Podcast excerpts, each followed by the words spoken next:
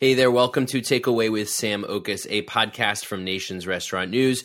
I am Sam Oches, editor in chief here at NRN, and this is the show where I give you an all access pass to the restaurant industry's most influential decision makers.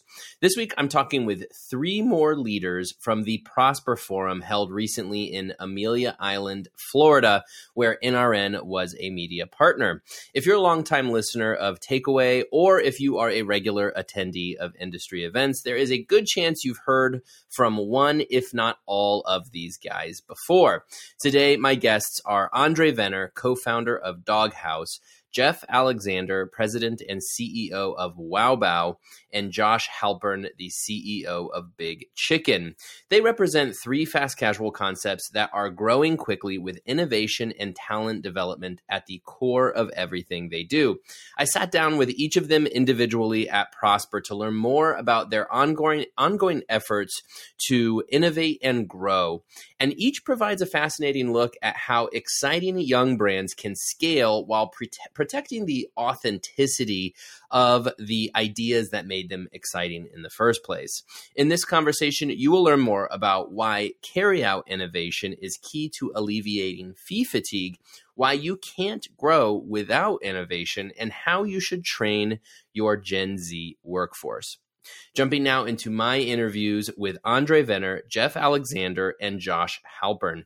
Also, don't forget to stick around after the interview as I will share my seven takeaways from this discussion, actionable insights that you can take with you on the go. Okay, Andre Vener of Dog Haus. Andre, welcome to the podcast. Thanks, Sam. I don't think we have to repeat your story of Dog Haus because our listeners have probably heard it by now, but you guys have really big news today. What did you guys announce just today? Today uh, is a big day for us. We uh, brought Michael Montagne to the team uh, as our CEO, so we're uh, very excited to have him be part of the team. We figured somebody like him would be the perfect person to take Dog Haus to the next level. So Michael, of course, was with Kitchen United. And what what do you think he brings to Dog Haus, especially from Kitchen United? Well, I mean, first of all, Michael as an individual is an amazing person. Uh, I think what's important for our company is somebody who can fit in with our culture. Uh, he's been on our board for three years. He understands the business very well. Um, but what's amazing uh, about him, his background, not only coming from a financial and uh, legal background as well, but he was a CEO for Kitchen United, which was really a big tech company. And what we're realizing in our industry is tech is everything. So it's just something that is beyond my pay grade, beyond Hagop and Costa, my partner's pay grade, to uh, to run a business that now everything's you know how quick can I get my food? How could the temperature be perfect? What way can I pick it up? How can I reach the audience? What are all the different you know ways that we can mix with our virtual brands the uh, the basket to have one brand be in the same packaging or same bag to go uh, as the other brands. So Michael worked, you know, Google Ventures is one of the biggest um, partners for um, for Kitchen United, and so I think just bringing that that world of technology into Dog Haus will really help us, um, you know, grow. Plus his connection of of people and being in the industry is is amazing. So of course Dog Haus wants to continue developing. So our goal is to open up another 50 stores in the next two years and so we figured he'd be the perfect person to do that. I mean, you guys are 11, 12 years old now. Why did it take so long to hire a CEO? Well, I think uh, what we want to do is we felt like we knew what we were doing, the three of us. So, um, you know, we all acted acted as a three headed monster, and um, we were going through a uh, looking at possibly doing a Series B financing at one point a year ago, and when we were talking to a few uh, groups out there, they were like, "Okay, what's the succession plan? Or what are you thinking? Or who's going to take? Who could get this company to the next level? You know, move it up." And we're, you know, we're good at being entrepreneurs, creators. And I think once we got to our 50th store, we're about 60 right now. Um, we realized we need somebody who could actually scale this appropriately. And so we felt like we were um, um, comfortable doing it. I could be honest with you, we were thinking about bringing somebody on three years ago, and um, just we had to find the right person. And Michael, who resides in Pasadena, his son goes to school with my daughter, so we're stuck stuck being friends for at least six more years. It's And, better uh, work then. I told him, I said, if you don't do a good job, you know, I'm gonna have my daughter say, say some rumors about your son. No, um, no, we're uh, it's he lives in the community, so that's when you could find a CEO that is from your community that under who knows all your team. I mean, that's the best thing. When we introduced Michael to the staff, he just walked in and said, "Hey, everyone, we have an announcement," and everyone's like, "Yeah, happy." So like, um, that was a cool thing to do. Sure. So, what will Michael be able to do now as CEO? What What's your, I guess, mandate as a founder for him to do for this company in the coming years? So the first, I mean, mandate is to continue the c- company culture, to treat everybody like their family, which they are, and I think that's the most important thing because if he treats our our staff at corporate um, like family, they then treat the franchisees and pass down the culture like family, which then goes down to their staff, which eventually goes to the customer. So I think that's the most important, uh, I guess you could say, mandate. But his goal is to continue uh, managing our EBITDA at the high percentage that it is, uh, to to open two stores a month for the next two years, um, and to uh, you know sell another couple hundred stores. Um, so he's really going on the d- development end of it, but at the same time, just making sure the customer experience is uh, like spot on with technology. Yep. And then um, you know I don't think he has to do too much on the culinary end you know everything there is dialed in. So it's just making sure that you know systems are in place and to continue making the food um, you know as excellent as it has been. You've mentioned technology a few times, and I mean, you guys were really were out ahead of the virtual brand movement even before the pandemic. You guys were doing that.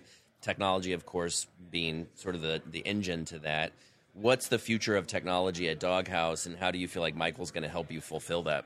Well, I think uh, for us with the virtual brands still, which is, uh, you know, I don't even want to call them virtual brands anymore. Some of them are just brands that uh, we're even looking at this year to open our um, Badass Breakfast Burrito into a brick and mortar. So um, that's going to be some exciting news. But I think with technology is, you know, we're revamping our uh, first party loyalty app. Something that's a big thing. We want to make sure that we can mix and match, you know, the the all the virtual brands to being into one you know one experience. So if the kid wants the plain cheeseburger and the dad wants the badass breakfast burrito and and mom wants a salad, then she could get all three. You know, you get all that from three different brands into one bag. Um, I think that's going to be key. I also think uh, a real big thing that everyone needs to lean on is not only you know the reorders at the tables because we're kind of you know we're a beer garden, so like to have that QR code to be able to scan it to say one more round of beers and have it come to your table without getting up or talking to anybody, I think is an important part. Um, I remember speaking at a conference where I had to talk about like Gen Z. Fifty-four percent of them would prefer to order on an app or a kiosk and not deal interact with somebody. Right. And also when you start seeing the the, the data on people with the kiosk, the upsell, the, the check average is way higher because it's like, okay, I'm not going to ask for that cookie because someone's going to look at me a certain way. I'm going to just go ahead and order that on the kiosk and it'll come to my table and they don't know it's all all this food I'm ordering is for myself and it's it's just the average check goes up like I think it's like 16 17%. Don't hold me to that one, but it's it's higher. So we want to make the reorders a great thing at the beer gardens. We want the kiosk ordering, and then I think the next thing that's uh, the sleeper that I know people have talked about, but you know, pickup is something that's going to be, I think, really key. Because if you think about it, um, I love In and Out Burger, but it takes 20 minutes, 30 minutes to get in a drive through. People still wait for that to get that burger. If I could have somebody pull up in my car with a flyby kind of app and then just meet me outside with my bag and keep going, I mean, that's ridiculous. That's like 10 times better than than a drive through. So if I could have the convenience of just, you know, pickup, I think that's going to be something that's going to be a big uh, a big portion of of our business. Yes, people want delivery, but they're also starting to look at the fees and everything and what it actually costs to get to your to your office, your house. Mm-hmm. But if you're driving home and you could just pull over and get the pickup, I think that's going to be a, a, a big I think that will be a major part of our, our segment for QSR. Yeah, makes a lot of sense. Andre Vener of Dog Haus. Andre, thanks again for joining. Thanks, Sam. Take care. Hey, I'm sitting with Josh Halpern, the CEO of Big Chicken. Josh, welcome back to the podcast. Always a pleasure to be here. Yeah. So let's talk about the incredible growth of Big Chicken. You guys are growing like crazy. Um, I'm especially interested in talking about how you can sustain that growth because, you know, people who are more inexperienced growing this quickly, it, Yeah. wheels could come off. How are you making sure the wheels don't come off? You know, it's it's a couple things. First off, you know, the areas where you need to be consistent in your supply chain and in your training and in your standard operating procedures. We really built that consistency prior to us starting franchising, right? Because we really felt like in order for us to grow, we had to set the capabilities for growth the right way. Um, one of the things though that we're quickly learning is, you know, no matter how much you think you have it all together, you, you don't, right? And especially in this day and age, one of the hardest things to replicate at scale quickly is culture. So, you know, as as we build out our C-suite, the the next head that we're actually bringing onto the C-suite is actually a senior vice president of people and culture who's being brought in before we even have like a full time CFO and a full time CMO, which may seem crazy to some, but it's this notion of we could have great operations, but unless we really stand up the culture the right way and integrate that culture and the operation together, it will be hard to continue to grow at the rate that we're growing. I mean, two years ago I started with Big Chicken, two years, four months. Not that I'm counting, right? um, but it's uh, we had two units open, four on the way. Today we have 26 open, and we have over 300 on the way. Wow. So we're quickly reaching that size where we need to take care of of all of the things necessary to help us go wide and tall. Right.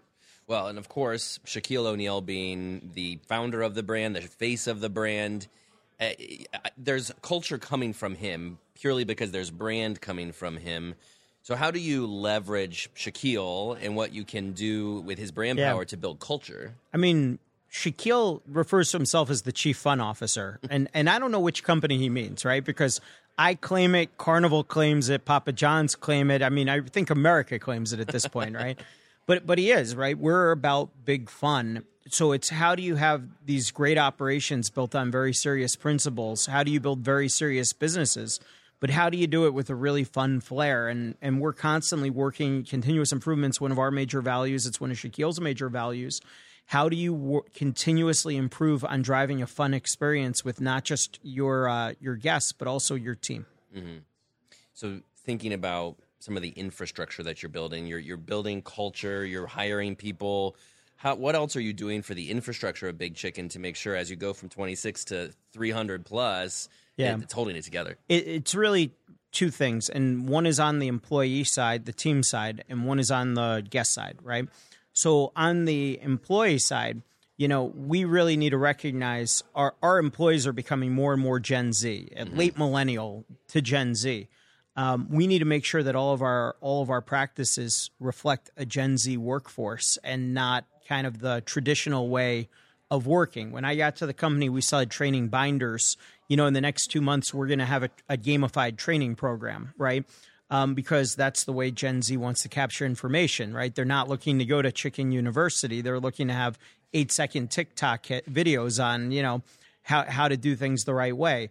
Um, you know, you and I, we had performance reviews our entire life. Gen Z doesn't want a performance review. They want feedback at the end of every shift.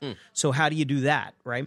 So, if we go with the notion, I mean, the very first conference I did in this job was two years ago, and I said in 2020, 35% of QSR fast casual workforce was was Gen Z. In 2022, it's 69%. Think about that flip, right? Yeah. So uh, we know that we very, very much need to focus on Gen Z.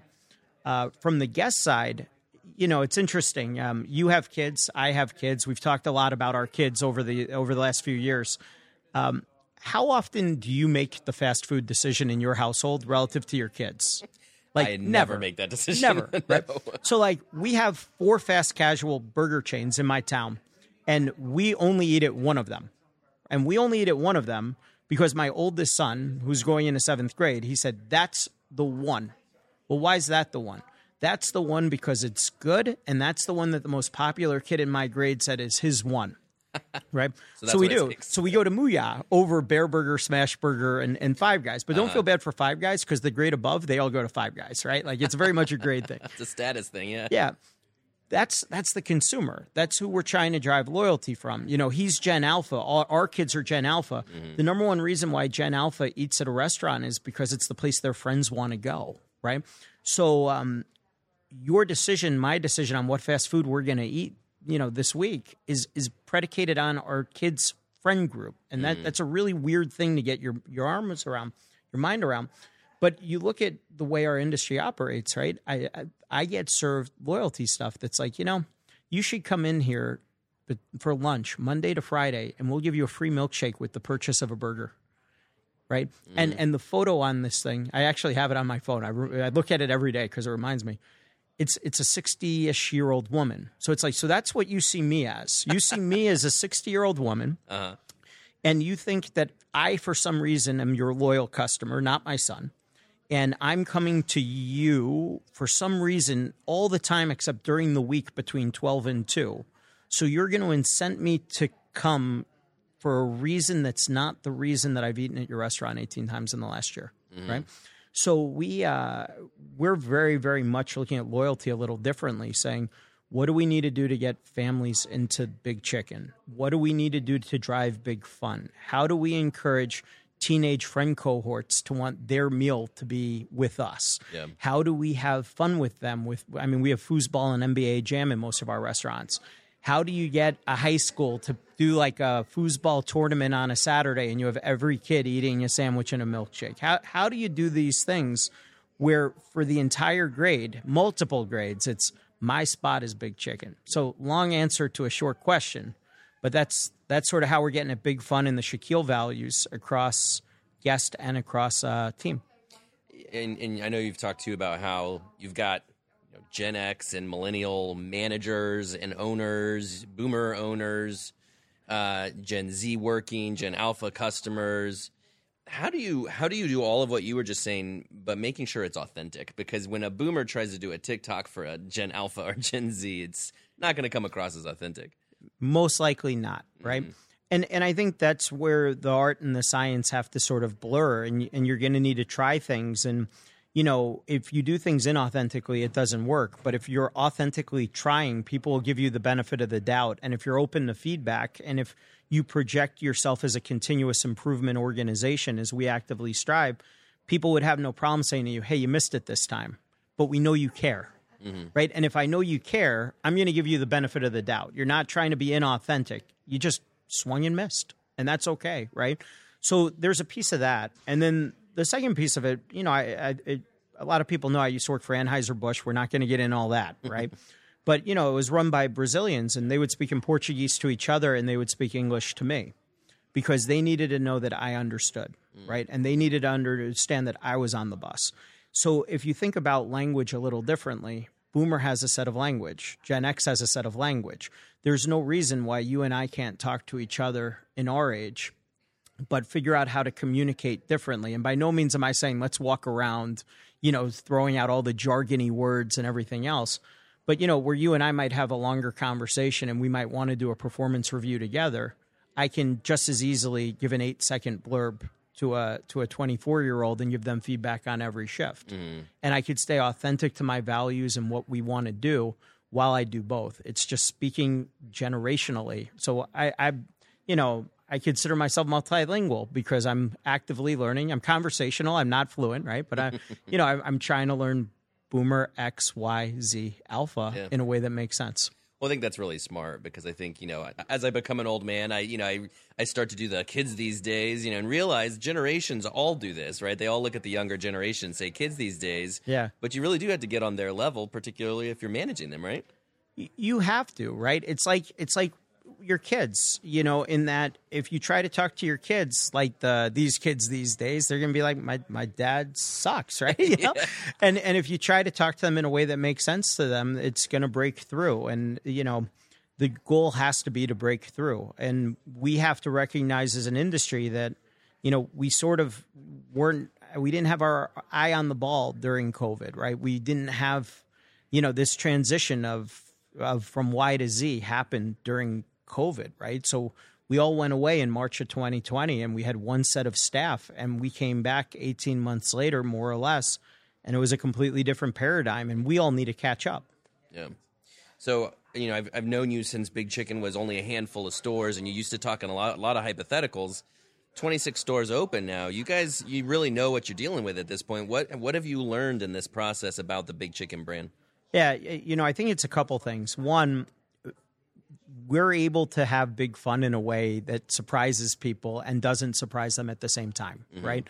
Like uh, when we signed the first ever restaurant in outer space, you know, and you and I talked about that, you know, months before it happened. Yeah. I said, you can't tell anybody. You're so right? secretive, yeah. So secretive. But I mean, we, uh, when I sent the note to, to, Bob Smith, the CEO of Blue Origin, I'm like, he's never going to write back. And he wrote back that day and was like, this is amazing, right? This is fun, right? So there's that's really one piece of it. I think the second piece is everyone knows that Shaquille's a part of it, but like we don't overwhelm with Shaquille, and the brand is able to stand without Shaquille because of the quality of the food. And I think the third piece of it is, you know, and and it, I was just talking to Kathleen Wood about it today, you know, because she's so into that founderology mentality. Mm-hmm. Um, you know, things that you think you have really, really right when you have two units, as you scale, you realize, well, they were really, really right for two units, but they weren't right for 26 units. So, how do you, you know, tweak and evolve versus pendulum swing to make sure that the founder's mentality is still dead on, but that you're setting yourself in a position to grow? When you have 300, what's the challenge? How do, I mean, how do you keep that founder mentality at 300? I think this is something that history is all the restaurant chains who that cross that point. I think they find it's very difficult because you're in a sort of a different ball game at that point. Yeah, no doubt about it. But there's certain values, and if you stick to your true north, right? Like our true north is we're always going to be a continuous improvement company. Our true north is we're always going to care about culinary quality, right? Our true north is uh, the love for our entire system and having a partnership approach across our guests, our franchisees, our suppliers, and our franchisor, uh, meaning us. So as long as we don't walk away from those sort of universal truths, you know, we will continue to grow. And, you know, uh, we just had our first franchise conference, 125 people, and uh, which was unbelievable. Walk out on stage because there was none of that two years ago, right? yeah. And uh, you know, what I basically said is like, everyone needs to remember we are a gifted five year old. but we are only five years old, yeah. right? So, we're you know, most five year olds are, you know, entering kindergarten, eating paste, picking their nose you know, we're winning industry awards. We're being asked by Sam to join the Nation's Restaurant News podcast, right? Like most five year olds don't get that. Mm-hmm. Um, and, and we're really blessed and fortunate that we've been able to do that. And, you know, we really look at um, the guys that came before us. You know, we study Chick fil A, we study Raising Cane's, and not just what they're doing now, but we studied the way that they grew. You know, Zaxby's is another one. Um, and, you know, to see the way that they grew and evolved. If you had told those companies at five years old, this is what they would be later. I mean, at five years old, Chick fil A was the name of a sandwich on the Dwarf Grills menu in a small town in Georgia, right? Now look at them. So, um, we're going to continue growing, but no different than Chick fil A and Raising Cane's. We're going to stick to our values, and that's going to be what guides us towards True North. Obviously, a lot to be excited about with Big Chicken what what's the thing that you're most excited about? What are you looking ahead to the future and, and getting excited about? Yeah, I think the thing that excites me the most is you know with with Shaquille, you never exactly know where growth is going to come from, right? And I think that's one of the really cool things. Some people would find that very daunting, right? But I mean, I got to be on a commercial for Google Workspace last year out of mm. left field, right? Um, we get calls from franchisees all over the world right? Um, saying, "Hey, we'd be interested in in being your guy in our country." Um, the fact that the journey isn't as scripted as, "Hey, we're in these four cities today, and we hope to add these two cities," you know, in the next three years. It, it's one of those things that it, it's it's awe inspiring and quite honestly uh, uh, overwhelming at times. But it's really incredible to think about too how fast we can move and how far we can. All right, I'm here with Geoff Alexander of Wow Bao. Geoff, welcome. Thank you. I appreciate being here. We're here in Amelia Island at the Prosper event, uh, which is all about leadership. But I want to talk with you about specifically innovation because you guys are innovators. We just announced we're giving you a creator award at Create here in a few weeks. Uh, because of all the innovation, and uh, we'll get to it. But I want to start just more broadly uh, and ask you what what's your what's your approach to innovation when you think about innovation at Wow Bao? Very broadly, how do you approach it? Well, first off, I want to thank you for the acknowledgement for the uh, the award, and uh, you said you're giving me the award. You're not giving me the award. You're giving me Wow Bao. It's Oh, a yes, team. we're putting Wow It's a on that award, Yes, yeah. it is a team win uh, that uh, that gets that gets us to where we need to be. And uh, uh, the uh, as far as innovation goes, you know what's important in your business is you have to always evolve. And if you're not evolving, then you're not growing. And evolution is based on innovation. What we try to do is we try to find ways to enhance uh, our customer experience, our employees' uh, way of life, right? Way of life being how hard they're working, what they have to get done, how it affects their day. And uh, if you can win on both those two pieces, you found something that's really good. If you find one that only does one of the two, it can you got to you got to trick it out in a way to keep it moving forward. But we look at innovation always as what's keeping us at the forefront as our uh, that's sort of our superpower. It always puts us in front of other people because we're willing to innovate. We're a small team. We're 23 people in an office, so we can move very quickly uh, and test things and try things. And because we have so many different verticals for our business, a lot of different innovations play well for us because we try it in any different way. Sure. All right, so let's get into some of your specific innovations. Let's start with the NFT. Tell me about the NFT loyalty program. How does that work? Yeah, so in 2022, we launched a rewards program for our third party delivery, right? We have 700 uh, partners running our virtual brand across the US and Canada, and there's no rewards or loyalty in the third party delivery space. So we decided to do a rewards where for every $100 you spend, or every dollar you spend, you get a point, 100 points, $100 gets you $7 free. And when we came back a year later and we wanted to again evolve it and make it better, we added an NFT component. We actually don't call it NFTs because it's a negative connotation. We call it digital collectibles. Okay. And for the play on Wildbow, we did digital digital collectibles. And what we did is we made it a loyalty membership program. So for ninety nine dollars, you get your own individual, unique, uh, digitally ram- uh, randomized uh, collectible that is yours. You put on the blockchain, you use it as you want to use it, and then it gets you additional features, benefits that are exclusive to you. Ten percent off food orders, ten percent off our merchandise, double reward points, and we really did that to try to go from a simple rewards program to a loyalty to really find people who care about our brand and want to represent our brand and take more advantage of what we can offer. So that has to go through the Wow Bao website because you do so much third party uh, delivery. How does that work with the third parties involved? Yeah, so if you order from wowbao.com, which is what we actually want to do, we want to get people off the third party delivery platforms for a number of reasons. The biggest reason is no data gets shared with us. So if we move people to wowbao.com, we now own that customer's data information. We can do better targeted marketing to them on a repeat basis. We can do find better lookalike customers to continue to market to. So that's where we put the rewards program, and then the loyalty now plays off of that same platform. Sure.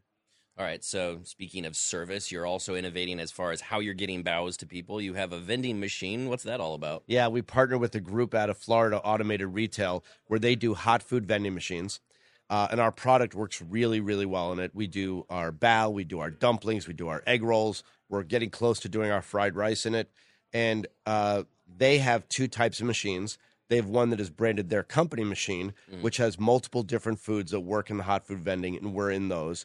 And then they also made a fully uh, uh, uh, a fully branded Wow Bao machine that is only doing Wow Bao products, and there are about 250 total machines, branded and unbranded for Wow Bao, uh, across the U.S. that are deployed right now today. With, you know, they they have a number in mind of what they say they're going to continue to roll out, but they're moving at a very good pace.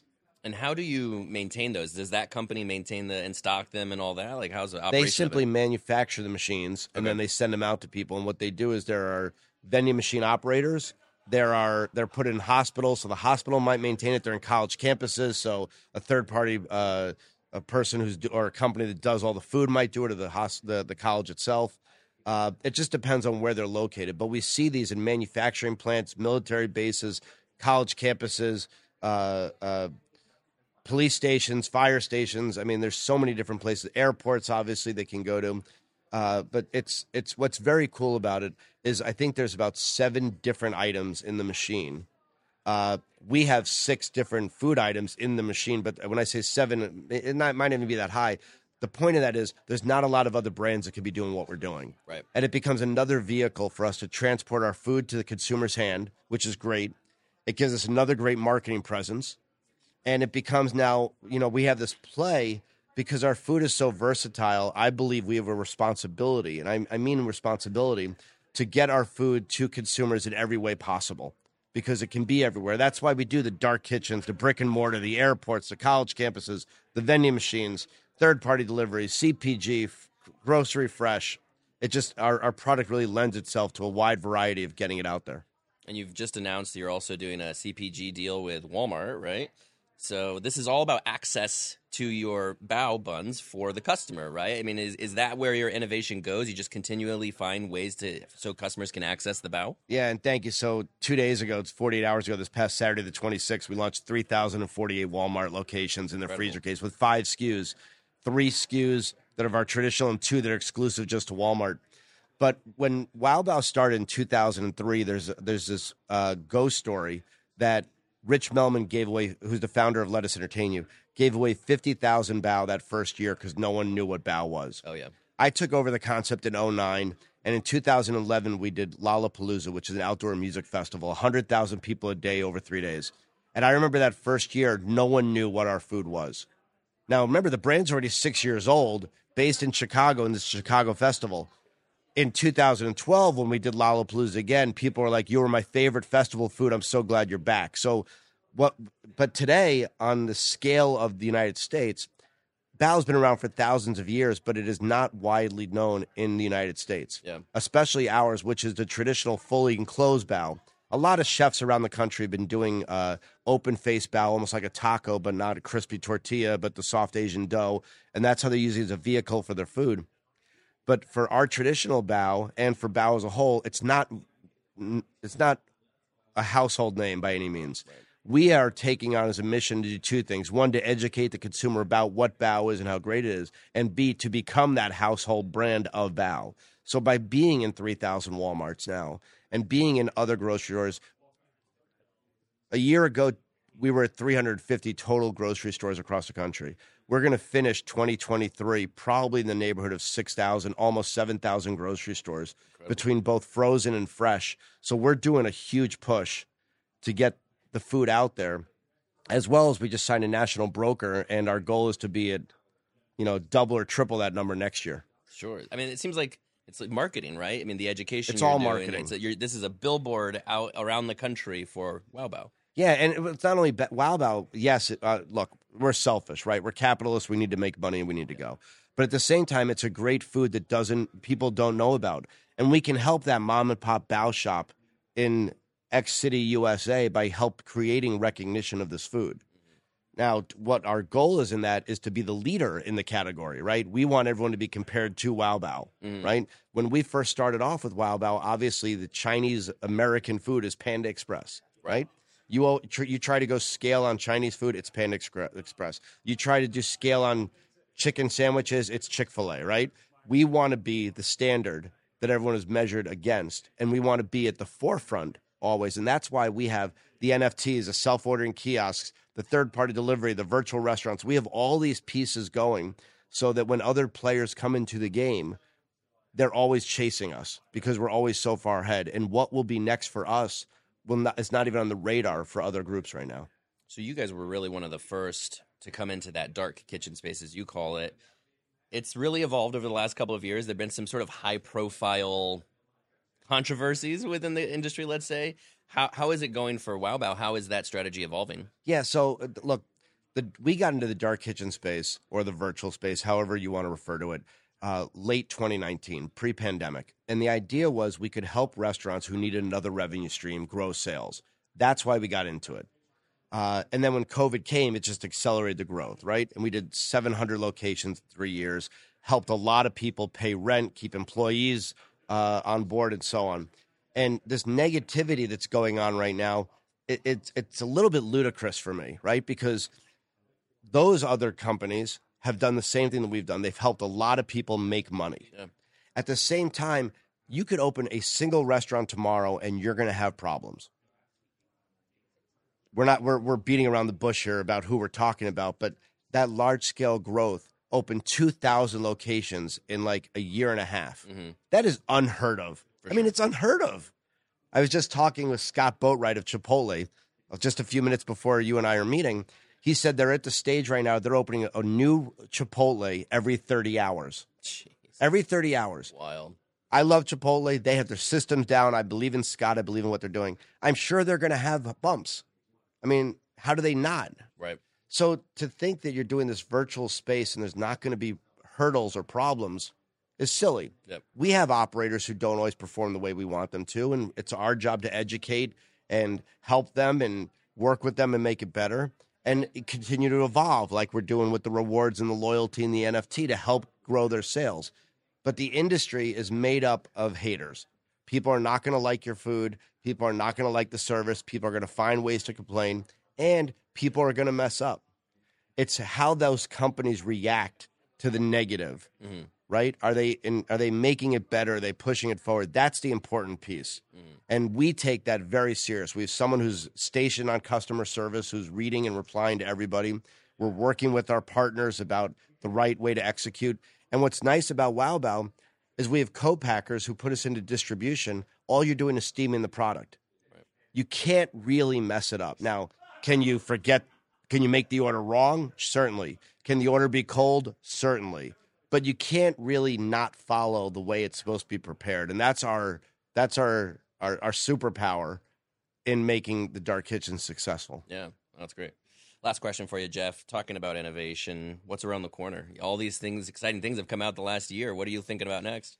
you know what's been very good for Wow Bao and it's been very successful for myself is we have an idea and we run with it and we get it to a certain point and then we give that project to somebody. So I was running the dark kitchen space for the first two and a half years of, of it. And now we have somebody on our team. Her name is Carrie Polson, and she's doing a tremendous job. I started the CPG business, and now we give it to someone named Brandon Tomorrow on our team, and he's this, the point person. He's the one who's making Walmart happen and getting it going. And when you have great people on your team who you can entrust to continue the business going forward, now look, I guide, I help, I teach, but it allows me to say, okay, what can we do next? Right? We found the vending machines. Take him on my team now as the point person for our vending machine program. We have our our NFT project. I turn that over to the marketing department, right? So when you say what's next, well, that's my job, Mhm. right? To find what is next for us to go. We're, we have uh, uh, three or four hotel groups we're talking to right now about working with them for delivery, in house, and catering. We're talking to a very, very large, well known uh, amusement group to do something with them in, in the beginning of the year. So there's there's definitely no shortage of opportunity and excitement. And uh, as far as technology and what's happening next, we got into the NFT space with hopes of growing the metaverse, uh, putting our our hot food vending machines in the metaverse, so people when they're gaming or experimenting, they could just order food and have it delivered. We're excited to continue to pursue that. We have a partner who's going to be our, I think, our first test site coming up shortly for that. So there's there's a lot of good and excitement coming. We will we will give you plenty of reasons to invite me back for another talk. More awards in your future, I that, that would be nice, but it's it's look uh, again. It's I, I'm very lucky and very fortunate with the team that we have. Very fortunate. Those were my interviews with Andre Vener, Geoff Alexander, and Josh Halpern. So, what should you learn from these interviews? Here are my seven takeaways. My first takeaway is that tech innovation requires smart tech minds in your leadership positions. Andre told us all about how Michael Montagano, the former CEO of Kitchen United, is now CEO at Dog Haus, and he explained his reasoning for why Michael was hired for that position part of it was, of course, Michael was close with the guys at Dog Haus, close with Andre, and it was a good fit. But the other part, and I think this is really important for you to remember in your own organization, technology is driving everything you're doing today, and that will continue. Technology will be at the center of all restaurant operations going forward. Your leaders need to have a tech mindset. Of course, you should have a CTO. You should have a chief technology officer. 100%. If you don't, go find one right now. But consider the fact that as you continue to scale and innovate and grow, you'll have to have you'll have to have leadership beyond the CTO position that is familiar with technology, that in the future, site selection is going to involve technology. Your service model will involve, obviously, involve technology. All these different functions will involve technology in a way that will probably necessitate other leaders being tech experts. So think about that as you hire and as you as you grow your team that the more smart tech minds you have on the team, the better for you as technology becomes more and more important to the core of your business model. My second takeaway is that carryout innovation is key to alleviating fee fatigue. Uh, fee fatigue is very real right now, and you're probably feeling it in your own organization. Customers are tired of all of the fees that are being slapped onto, yes, of course, delivery, third party vendors, but even in all sorts of different ways in which fees are uh, adding up and leading to exorbitant prices that they do not want to pay anymore. Andre talked about the fact that fee fatigue is really is probably preventing a lot more innovation on the delivery side of the business. And as he looks forward into their future innovation, he wants to figure out how to innovate around carryout. So he talked about the example of in and out drive through. It can take you 20 minutes to get through an in and out drive through. But if you figured out how to solve for that bottleneck, and if you figured out how people can order ahead, and as they're driving by the in, in and out, just get their uh, order handed right to them, that is a great unlock. And, and that's true of most businesses. If you can solve for how to make your food conveniently available and accessible quickly for guests who want to swing by and pick it up, avoid the delivery fee by coming by, but don't want to spend too much time sitting there waiting for it, that carry out innovation, that could be a big, big uh, that could have big, big potential for your business going forward as customers look at the carry out business increasingly and away from delivery. My third takeaway is that you can't grow without innovation. This might seem like one of those obvious ideas, uh, but Geoff and his talking about why innovation is so key at Wow Bao and why we uh, recently recognized Wow Bao with one of our creator awards for their innovation. He said, if you're not evolving, you're not growing, and evolution is based on innovation if growth is in your future, if you want to grow your business, you have to innovate. So think about ways in which you, your brand can innovate. For Wow Bao, he says innovation keeps them at the forefront. And that's certainly true. Wow Bao is constantly doing things that get our attention in the media, but it's, it's especially getting customers' attention. They have figured out how to get bao buns in front of customers in very clever and unique ways and to educate customers on what the bao bun even is and they're a small team and Geoff noted that they are able to be flexible and nimble in trying new things. And if they don't work they don't work. They can move past it quickly. But they are trying. That's the important part. They're innovating. And i think you should consider that in your own business if you want to grow that you are going to have to innovate and try to move quickly on that innovation if you want to evolve and grow my uh, fourth t- takeaway is that innovation is not without bumps in the road, but how you navigate those bumps will ultimately decide your fate. I was curious to talk to Geoff about the recent developments in virtual brands in particular. You probably know all about NextBite and Mr. Beast Burger and the failures of those uh, particular companies and brands. And uh, I was curious because Wow Bao is so invested in what they call dark kitchens, but ultimately are uh, virtual brands and selling their product through host kitchens. Was curious if they see that similar, if they've seen trouble in that um, in that operation. But Geoff pointed out, you know, if you scale too quickly, no matter if you're brick and mortar or a virtual brand, if you scale too quickly, you're going to hit bumps in the road. You're going to have troubles, and a lot of the trouble we've seen out there in virtual brands so far are mostly because we see a lot of these organizations just just going full speed ahead into the future and maybe not slowing down and thinking about how to fix some of those operational issues. Geoff pointed out that for Wow Bao, they along the way have tried to solve for every problem they've had. They have dedicated people on their team who are working with partners in the dark kitchen business. They're trying to improve the product. They're trying to improve the service. Uh, the point of it is, is that yes, there have been failures in virtual brands. There have been bumps along the road, but a lot of the high profile failures we've seen perhaps have come from the fact that these bumps weren't properly navigated. Wow Bao wants to prove that the virtual brand dark kitchen model can work so long as you can look in at, at what those issues are, what those bumps in the road are, navigate around them, solve for them, and improve the business continuously. My fifth takeaway is that culture is hard to develop once you're at scale, so you should start early. This came from Josh at Big Chicken, and Big Chicken has 26 locations open today and 300 more in the pipeline.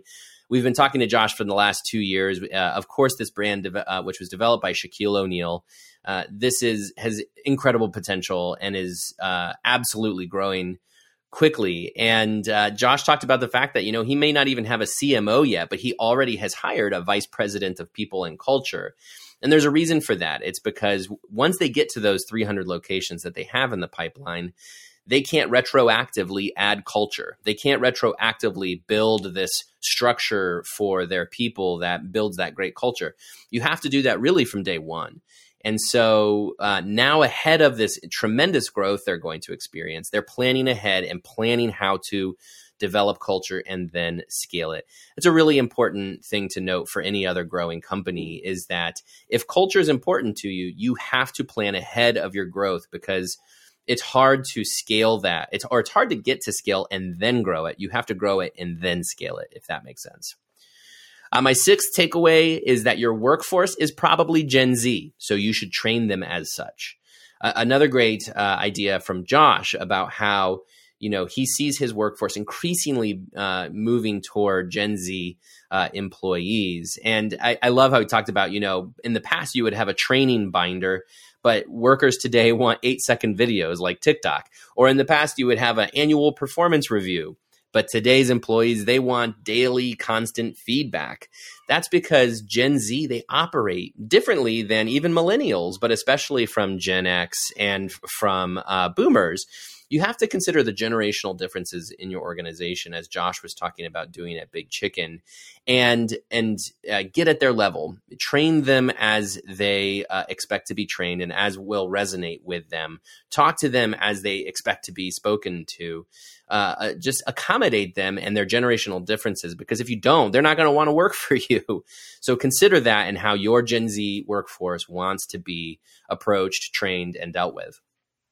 My seventh and final takeaway is that if you authentically try to meet your teams where they are, they'll give you the benefit of the doubt.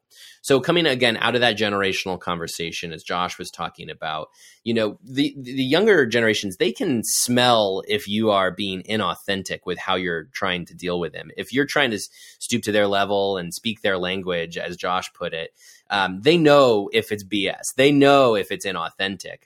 But as he put it, you know, that doesn't mean you shouldn't try you should try, but try to be authentic about it. Because he said, if you swing and miss, they respect at least that you're trying.